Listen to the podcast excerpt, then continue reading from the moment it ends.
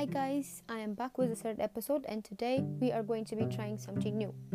አማርኛ ነው የምናወራው as you can hear እና አቅራቢ ባሉ ሰዎች suggest የተደረገ idea ነው። እኔም ተመችቶኛል። ስለዚህ አማርኛ episode ሰራውላችሁ ማለት ነው። I hope you guys enjoy it and ያስተምራል ብላችሁ ካሰባችሁ ደግሞ share it with your friends ማለት ነው። today we're going to be talking about persistence ወይም ደግሞ ጽናት። so enjoy አሁን ያለንበት ጊዜ ለብዙዎቻችን ነገሮችን በጥሞናና በማስተዋል የምንመለከትበት ጊዜ ይመስለኛል። በጣም አስተዋዮች ሆነን አሊያም ደግሞ በእድሜ በስለን ሳይሆን እንዲሁ ጊዜው ስላለን ብቻ ማስተዋል ሳንጀምር አንቀርም። የእናንተን ባላውቅም እኔ ኮሮና ገባ ተብሎ አብዛኛውን ጊዜ ቤት ውስጥ ማሳለፍ ከጀመርኩ ወዲህ ጥቂት የማይባሉ ነገሮችን ማስተዋልና መረዳት ችያለሁ። ሌላ ጊዜ ልብ የማልላቸውንና የማልፋቸውን ነገሮች ጊዜ ሰጥቼ ለመረዳትና ለማስተዋል እድሉን አግኝቻለሁ። አንዳንድ ጊዜ ለደቂቃዎች ቁጭ ብዬ ከመመልከት ብቻ ነገሮችን ተምሬያለሁ። ብዙ ነገሮችን ከቀናት አንዱ የትኛው እንደነበረ ትዝ ባይለኝም ቁጭ ብዬ የተረዳሁትን ነገር ላጫውታችሁ። ግቢያችን ውስጥ አራት አምስት የሚሆኑ ህጻናት አሉ። ከእነዚህ መሀል ሁለቱ ደግሞ ገና ሁለት ዓመት ብቻ የሞላቸው ትናንሽ ልጆች ናቸው። ሁለቱም ልጆች መሯሯጥና መጫወት በጣም ይወዳሉ። ሴትና ወንድ ናቸው። በተለይ ወንድየው ደግሞ መቀመጥ የሚባል ነገር አይወድም። መሮጥ፣ መጫወት፣ መላፋት ብቻ ነው የሚፈልገው። እድል ሳይቀናቸው ቀርቶ ደግሞ የእኛ ግቢ ለጨዋታ የሚሆን አይነት ስፋት የለውም። መሬቱም ደግሞ ሲሚንቶ ስለሆነ እንዳሻቸው ሆኖ ለመወረቅ አመቺ አይደለም። እንዲህም ሆኖ ግን እነዚህ ልጆች ወጥቶ ከመጫወት ምንም አላገዳቸውም። ምን ቀን እንደነበረ ትዝ አይለኝም ብያቸዋለሁ። ብቻ በረንዳው ላይ ስልኬን ይዤ ተቀምጫለሁ።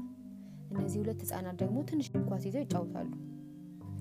በሰዓቱ የምሰራው የተሻለ ስራ ስላልነበረኝ ጊዜን እነርሱን እያየው በመዝናናት ለማሳለፍ ወስኜ ነበር በረንዳው ላይ የተቀመጥኩት። የሚጫወቱት ጨዋታ እንደ እውነቱ ከሆነ ህግ የሚባል ነገር አልነበረውም።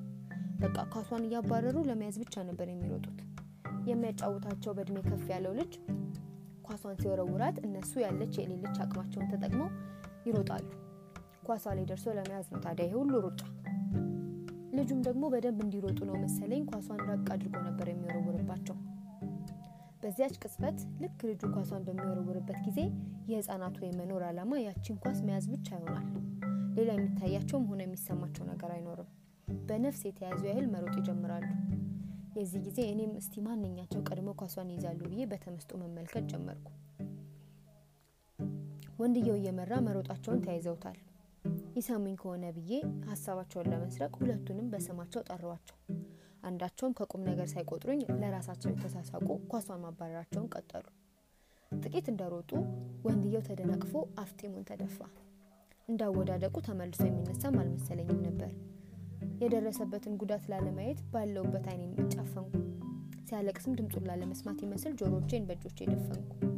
በጣም ስለደነገጥኩ ነው መሰለኝ ተነስቶ ሄዶ ከወደቀበት ለማንሳት አቅሜ ሁሉ ከዳኝ። ቁጭ ብዬ ቀረሁ።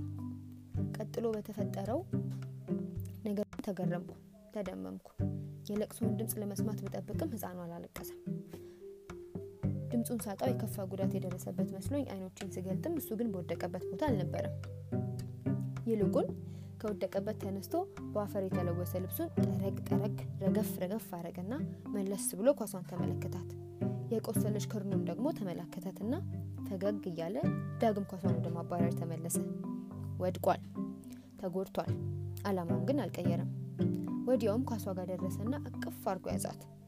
የፊቱ ገጽታ ላይ የነበረውን ደስታ በምንም አይነት ቃላት መግለጽ የሚቻል አይመስለኝም። እርካታ የሚለው ቃል ትንሽ ይቀራረባል። የዚያን ቀን ቀኑን ሙሉ ይህ ክስተት በአይምሮዬ ሲመላለስ ነበር የዋለው። ኳሷ ጋር ደርሶ ለመያዝ የነበረው የህፃኑ ቆራጥነትና ጽናት መለስ ብዬ የራሴን ቁርጠኝነት እንድመረምርና እንድመዝን አደረገኝ። ምን ያክል ጊዜ አንድ ነገር አላማ አድርጌ ተነስቼ እንኳን ስወድቅ አይደለም እንቅፋት ሲመታኝ ስንቱን ትቼዋለሁ። በዙሪያ ያሉ ድምጾች ስንት ያዘናግተውኛል።